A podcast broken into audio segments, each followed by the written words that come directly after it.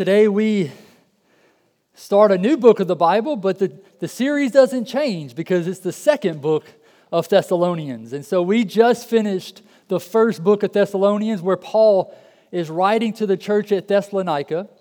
And he only was able to spend a few weeks there with them. We read about it in Acts chapter 17 where, where he was there uh, witnessing in the synagogue for only three weeks, and this church was birthed.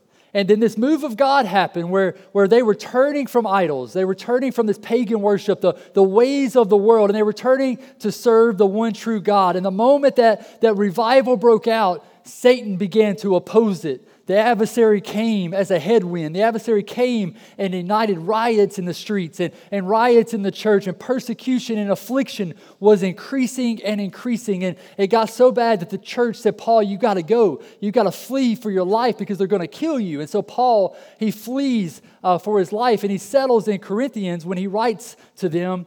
Uh, and he writes the, the, first letter. Some believe that this is Paul's first letter to any church. Um, and when he wrote this, and we saw throughout the chapters of how Paul is keeping a main theme that the return of the Lord is near and that there will be persecution and affliction until he comes. And now I understand that as we go through that, that um, that's not always the, the most encouraging message, that that's not always uh, the message that makes us feel the best, but it is the message that prepares us to endure until the end, to stand firm in our faith, to know what we believe and why we believe it, and to lean on Him in everything that we do. To realize that the power of the gospel is greater, is more powerful than any adversary, anything the world would throw at us, that we serve the one true God who conquered death, hell, and the grave and reigns victorious. So we no longer, as children of God, have to fight for victory. We fight from victory. And that's what Paul's teaching the church. But in, in all of this, Paul is realizing that when he left, others came in pretending to be Paul, writing letters to the church as if it was Paul, and confusing the mess out of them when it came to the second coming of Christ. These letters that had come to the church made the believers there believe that the rapture had already happened and that they were living in the tribulation, and that's why they were experiencing so much persecution. That they had missed the boat, the church was gone, and they were in the tribulation. They were going to have to wait until the tribulation was over before they went and was with Christ. And, and it was so, they were so deceived. And that's that is the tactic of the enemy that anytime, anytime that God is on the move, He's going to come in and He's going to start to try to attack and cause confusion and deception and question. And we see that happen. And so Paul then writes to them, First Thessalonians. And then some, most theologians believe six to 12 months later, he writes a second letter. And he writes a second letter on the same vein of thought, but he gives more detail uh, to the second coming. And so every one of these three chapters that we'll go through, it's all pertaining to the second coming of Christ. And, he's, he's bringing clarity, he's bringing encouragement to them, he's letting them know uh, that it's okay, that you didn't miss out on anything, that you were destined for this. We, we talked about that several weeks back of how we're destined for suffering and affliction. And so we see a clear pattern in the uh, pattern in these three chapters of Second Thessalonians where Paul is going to encourage, He's going to exhort them and he's also going to enlighten them and so that they understand exactly what's going on. And so today, we're going to read a whole chapter of the book of, of, the Bible. That's incredible. Maybe for your very first time, you haven't read a whole chapter yet. Today's the day. Um, and you get off easy because it's only 12 verses. And so uh, I would love for us to do like we mostly do, and we stand for the reading of the word. And so I would encourage you, as, as it is our tradition, to stand with us if you're able. We're going to read Second Thessalonians chapter 1 together. You can follow along on the screen if you do not have a, Bi- a physical Bible, or if you would like one, on the side walls, we have bistro tables every week. There's a stack of Bibles there. Um, please take one of those. Uh, Cornerstone family provided that. It doesn't, doesn't affect me. Y'all, you're the one that paid for it, so it, it is yours. I would encourage you to take it if you need it. Um, Second Thessalonians chapter 1, this is what the word of the Lord says. It says, Paul, Silvanus, and Timothy, or Silas there. Paul, Silas, and Timothy, to the church of the Thessalonians in God our Father and the Lord Jesus Christ. Grace to you and peace from God our Father and the Lord Jesus Christ. We ought always to give thanks to God for you, brothers, as is right, because your faith is growing abundantly, and the love of every one of you for one another is increasing. Therefore, we ourselves boast about you in the churches of God for your steadfastness and faith in all your persecutions and in the afflictions that you are enduring. This is evidence of the righteous judgment of God, that you may consider be considered worthy of the kingdom of God for which you are also suffering. Since indeed God considers it just to repay the afflict, with afflictions those who afflict you, and to grant relief to you who are afflicted as well as to us when the Lord Jesus is revealed from heaven with his mighty angels in flaming fire, inflicting vengeance on those who do not know God and on those who do not obey the gospel of our Lord Jesus. They will suffer the punishment of, of eternal destruction away from the presence of the Lord and from the glory of his might. When he comes on that day to be glorified in his saints and to be marveled at among all who have believed, because our testimony to to you was believed. To this end, we always pray for you that our God may make you worthy of his calling and may fulfill every resolve for good, every work of faith by his power, so that the name of the Lord Jesus may be glorified in you and you in him, according to the grace of our God and the Lord Jesus Christ. Can we pray before we're seated? Father, as Paul prayed for the church, may that be our prayer. God, that every good resolve would be fulfilled. God, that every work of faith would have power, your power, God. And God, that you would touch, you would touch us and use us. And God, that you would multiply your work through us, God. God, that we may be glorified in you and you in us. May people, as they see us, not see ourselves, but see Jesus Christ and all the glory and the beauty and the majesty that you radiate from us, God. And so, Father, we thank you for using us today. We thank you for your word that is alive it's sharp, it corrects, it encourages. And Father, we're just asking that you would speak to us today. In Jesus' name, amen. Amen. You can be seated today. Today, we're going to talk about the second coming of Christ. And I know that even at that title, so many thoughts, so many opinions, so many things go through our head of, well, I thought I thought it was this way, and then it, and then I read this and I'm confused about it, or I heard this and now I believe different, or I really don't know what to think. And you've got all these different things. And people, when they say things like the second coming of Christ, are they are they talking about uh, the, the rapture, the tribulation, or when he sets foot? Or are they talking about all of that? Or what are they talking about? And, and uh, even some eight weeks ago when we talked about the rapture and how uh, we can be so divided among is it pre trib, mid trib, post trib? Is, is God going to snatch me away before the, the tribulation or halfway through it or at the end of it? And, and I think we all, all settled on the fact that I'm going to I'm gonna, I'm gonna pray and believe that He's going to take me before but I'm going to be ready in case he don't. And so that's the way we look at it uh, because we don't want to we don't want to cause division. We just want to stick to the word, and the word says, "Be ready." And so we want to be ready. We want to be watchful. We want to be sober, alert, standing firm. And so that's what Paul is, is, is talking about, eh, particularly in these three chapters. He's talking about Advent. Maybe that's a word that you've heard. Today actually marks the Advent season where, where we as Christians begin to um, uh, remember the first Advent, the coming of Christ when he came like a baby and he came like a gentle servant. But there is a second Advent. That is the one that we anticipate and we hope for, and that is the second coming of Christ. You see, in the first Advent, Christ came in the weakness of infancy to become a suffering servant to those who were hopelessly lost. And in his second advent, he comes as the sovereign King of kings and the Lord of lords. That in his first coming, the stars marked his arrival. But in his second coming, the heavens will be rolled up like a scroll. The sky will fall away, and he will illuminate it all. In his first coming, the wise men, the magi, brought him gifts but when he comes the second time, he brings gifts and rewards to those who are his own. In his first coming, he came in a place that there was no room for him.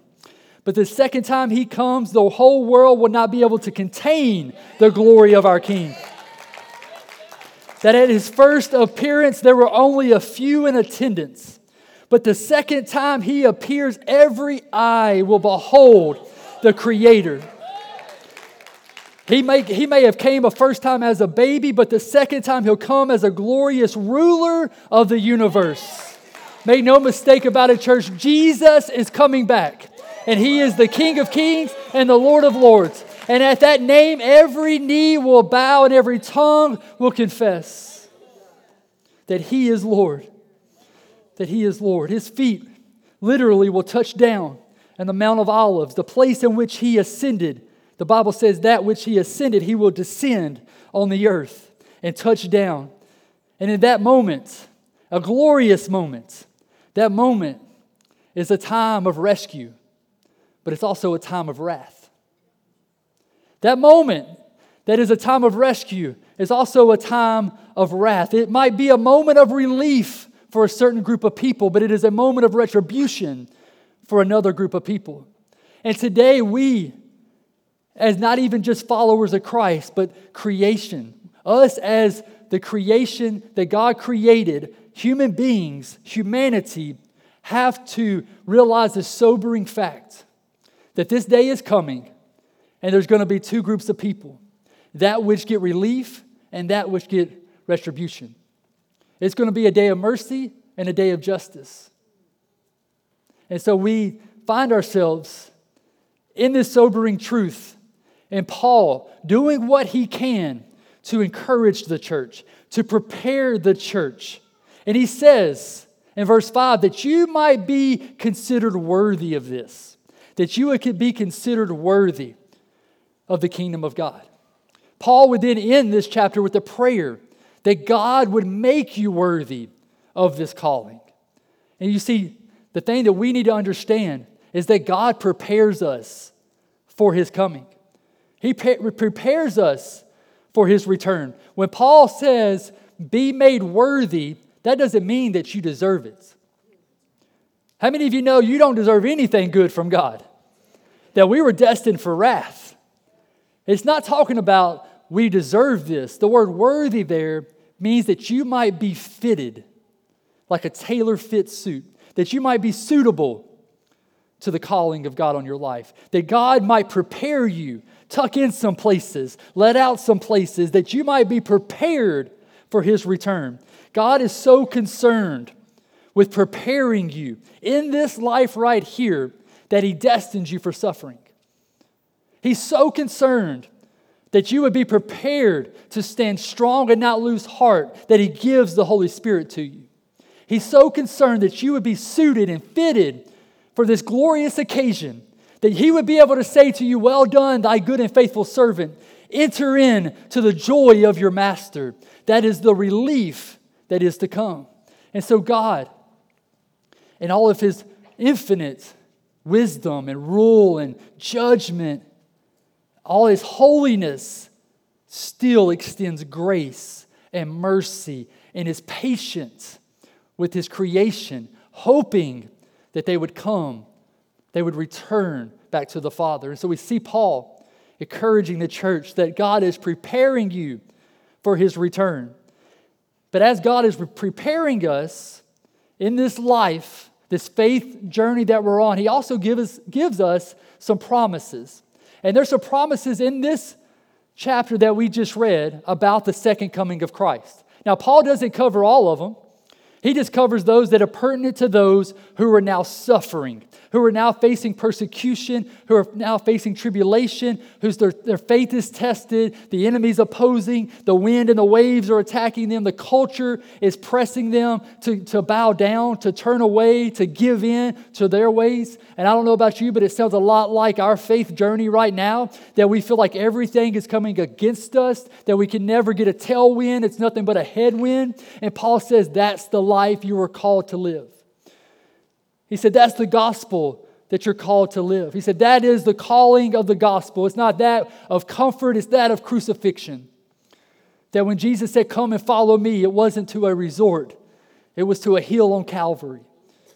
That we would die to ourselves, that we might be united and live to Him. And so, The promises that we see in this chapter that Paul is trying to encourage the church with. The first thing we see in verse 6 is a promise of eternal retribution. God will repay those who afflict you. In other words, those who are causing misery on your life, those who are persecuting you for your faith, those that are causing hardship and, and, and, and trying to stab you in the back and try to slander your name, those who are persecuting you because you're standing up for truth, God says, don't repay them. Vengeance is mine. I will afflict those who afflict you. And the reality is, is for some of us, especially us who grew up in Horn Lake, that, that I've got to understand that I don't have to take matters into my own hands. That those people that wronged me, it's not, they're not, they, I'm not in charge of what they got coming, okay? It's not on my timeline. We have to be okay with the fact that they won't get paid back in this lifetime. That vengeance belongs to the Lord. And so, as children of God, we just talked about it a couple weeks ago. As children of God, we don't operate by the world's standards to repay evil with evil. We do unto others as we would have them do unto us. We learned that in Sunday school the golden rule. That's why in Romans chapter 12, we see it again. Beloved, never avenge yourselves, but leave it to the wrath of God. That's what Paul's talking about in Second Thessalonians. For it is written, Vengeance is mine, and I will repay, says the Lord. The Lord, your God, says he will take care of you, he will repay others. And so there is a promise of retribution that we see in the text. But also, the second promise we see is a promise of relief in verse 7 that there will be relief from our afflictions, our persecutions. As you notice in that passage, Paul uses two words that we like to throw together affliction and persecution. And the word affliction is there to broaden the term persecution. That what Paul is trying to convey is that the persecution that you're experiencing isn't just physical, that when he uses the word affliction there, he also uses that to mean oppression. That there is an adversary, that the enemy is going to come in and try to divide, and he's going to come in and try to cause you to turn from your faith. That he's going to cause, he's going to come in and he's going to try to scheme, he's going to try to deceive, that, that there is spiritual warfare. As we remember in Ephesians, that our, our, our battle is not flesh and blood, but it's against principalities and powers and rulers of this dark age. And so Paul is letting them know by, by saying the word affliction, that word literally means pressure, heaviness.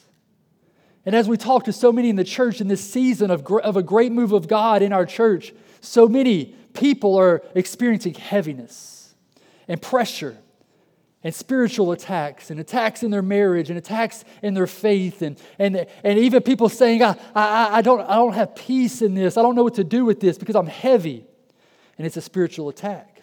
I, I can't even open my mouth and pray, Michael. I can't even let the word, I can't even get the words out. It's a spiritual attack.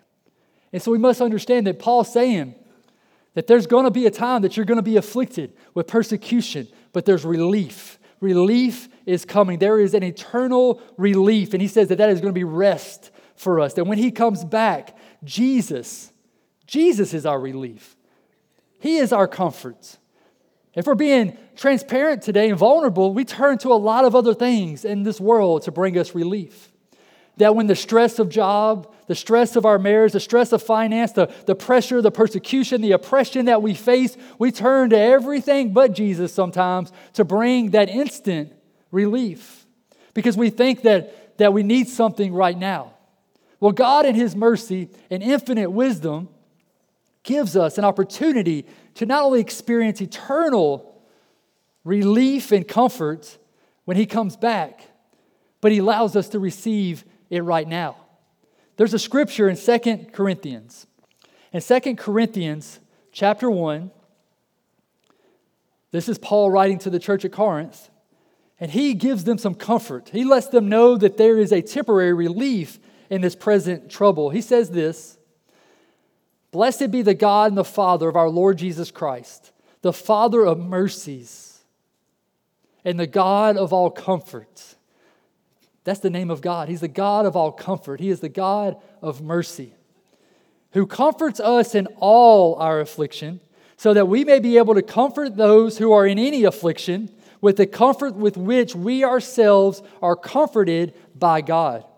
For as we share abundantly in Christ's sufferings, so through Christ we share abundantly in comfort too. You see, just as Christ suffered, we will suffer.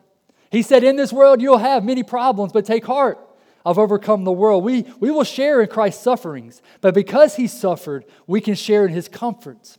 And this is the moment in our faith where we lean in and receive the comfort of God, the God of comfort. That is who He is. Just as Paul preached in 1 Thessalonians when he said, It feels like there's a death threat against me, but I serve a God who raises the dead. If you feel dead, we serve a God that raises the dead. If you feel like you need comfort, we serve a God that comforts. If you, if you need healing, we serve a God that heals. If you need provision, we serve a God that provides. What I'm telling you is that He is able.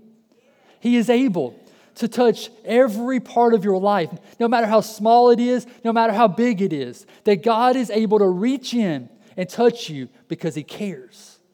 He cares for you. With billions of people on the planet, God knows how many hairs are on your head.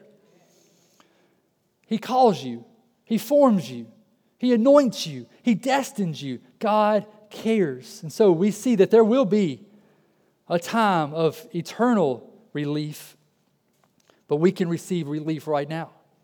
The third promise is the promise of eternal ruin. Verses 8 and 9. The Bible lets us know that all the wrongs that have ever been done in history will receive their just sentence. That when people say, well, how could God allow this to happen? Why is that person getting away with this? Why did they get away with that? Friends, make no mistake. They are not getting away with it. That we cannot hide anything from the eye of our God. And that the Bible is clear that the second coming is an act of judgment and justice. And that while we, as faithful followers of Christ, will receive relief and enter into the joy of our master, there are people who will receive eternal ruin. And this is the reality that we live in. That which we, we must steward in our hearts to realize that there are two groups of people that will receive wrath. In this text, those who do not believe in God and those who do not obey the gospel. So they believe, but they don't obey those who don't believe and those who don't obey. Vengeance will, judgment will come on those. And the judgment is sobering. The judgment is heavy. It says in verse 9 that they will suffer the punishment of eternal destruction. The reality is that we are not going through this life just worried about right now and what the market says, what the weather says, what the finances look like, what my health looks like right now. We have to live with eternity in view. That the reality is, is that the life that we live right here reflects either relief or ruin. That we will get, we will get restoration and we will enter into the joy of our master, or we will be judged and have judgment brought upon us. And so we see that we can live the best life, we can build an empire, we can leave a legacy, we can even do good and spend an eternity away from God. Do you feel that? That weight of eternity away from the presence of the Lord. But make no mistake about it, church, that this is not the will of God for your life. That while it is coming and there's no way to avoid it, that judgment will be poured out, wrath will come, vengeance will come. Jesus Christ. He who knew no sin became sin. God demonstrates his love for us in John chapter 3. John chapter 3, verse 16. The most well known verse of the Bible shows us how far our God is willing to go. It says, For God so loved the world that he gave his only Son that was the sacrifice. That whoever believes in him should not perish, no ruin, no wrath, but have eternal life. God does not desire for us to have eternal ruin. He, des- he desires for us to have eternal life. And that relief that we get is to be with Jesus for eternity. Do you realize forever and ever and ever we get to be with Jesus? That our motivation for heaven, our motivation for heaven is not no sickness, no disease, no turmoil, no tears. Uh, that, all that is great. Our motivation for heaven is that I get to be face to face with Jesus, that I get to be in the presence of my Savior. And so, eternal life, it brings unification with the presence of God. That when I confess my sins, repent from my wicked ways, and I declare that Jesus is my Lord, I'm unified with Him. But that if I don't believe the gospel, if I'm not obedient to what He says, it's eternal ruin and separation. Sin on this life, right here and right now, is what separates us right now. Disobedience and unbelief will be what se- separates us in eternity. Right now is a testing ground. Right now, we get a taste of what it'll be like in eternity. And we get that through sin and redemption. Sin gives us a taste of separation, redemption gives us a taste of unity with God.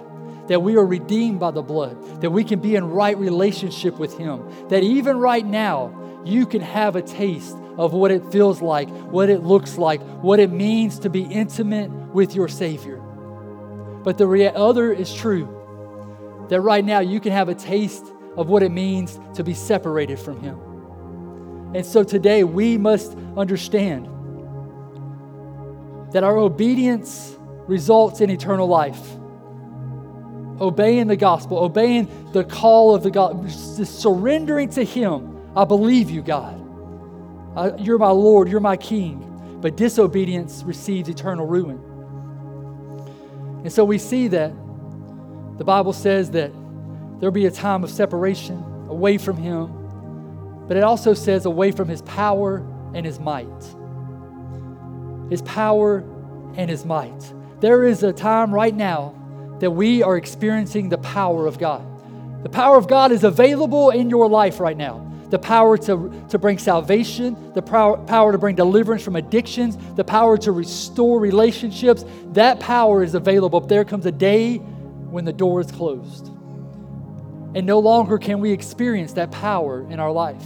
There comes a day where the window of opportunity for us to surrender to God comes to a close.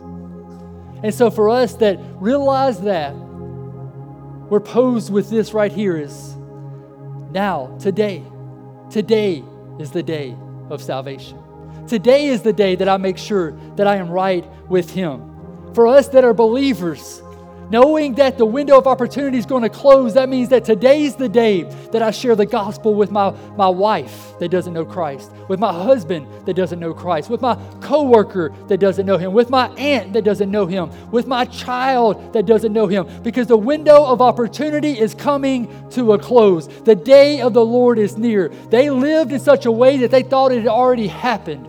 And they were a lot further behind us. We're even closer now, some 2,000 years. We don't know when the day is going to come, but it comes like a thief in the night. And the Bible says we must be ready. And so, for us who do not have a relationship with Christ, we're not in right standing with Him, we have an urgency on our life to surrender to Christ. For those of us who are faithful followers, we have an urgency on our life to do something about it, to preach the gospel, to share the good news of Christ, to invite people to sit at the table, to let them know that they have a place in the kingdom of God, to let them know that the lie of the enemy is that they're too far gone, that they've messed up, that God's mad at them. We're telling them that God's not mad at you, God's madly in love with you, and that there is hope, there is salvation. I want us to end today in 2 Peter chapter 3 verse 9. This is for us who still need time to surrender to the Lord. Find encouragement in the words of Peter when he said the Lord is not slow to fulfill his promise as some count slowness, but it is patient towards you, not wishing that any should perish, but that all should reach repentance. The Lord is extending patience to you. That now is the time that we turn, we repent, we turn away from our sin and towards God. Now is the time. There's no better day. The word says that today is the day of salvation. That today is the day we get right with the Lord. And for us who are faithful followers of Christ, obedient to Him, today is the day that we take seriously the Great Commission to go, therefore, and to preach the gospel, to baptize them in the name of the Father, the Son, and the Holy Spirit. And lo, I'm with you, even until I come again. Today is the day that we as a church take seriously the call of God that He's placed on this house that we steward well the mantle that He's placed on us to reach those who are far from Him and to bring them in to a relationship with Him.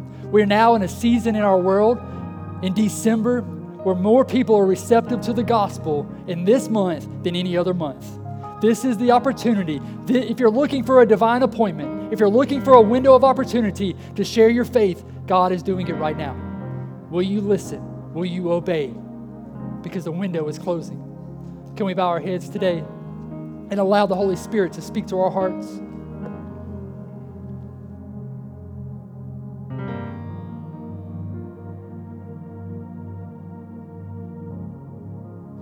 As your heads are bowed and your eyes are closed, we're just doing this time of reflection to allow the Holy Spirit to, to stir in our heart, to, to bring things to the surface that maybe need correction. Search my heart, O oh God pray that He would reveal things to you. That if there's anything in your life that's not of Him, that you would turn from those things. For those in, the pl- in this house today, that the reality is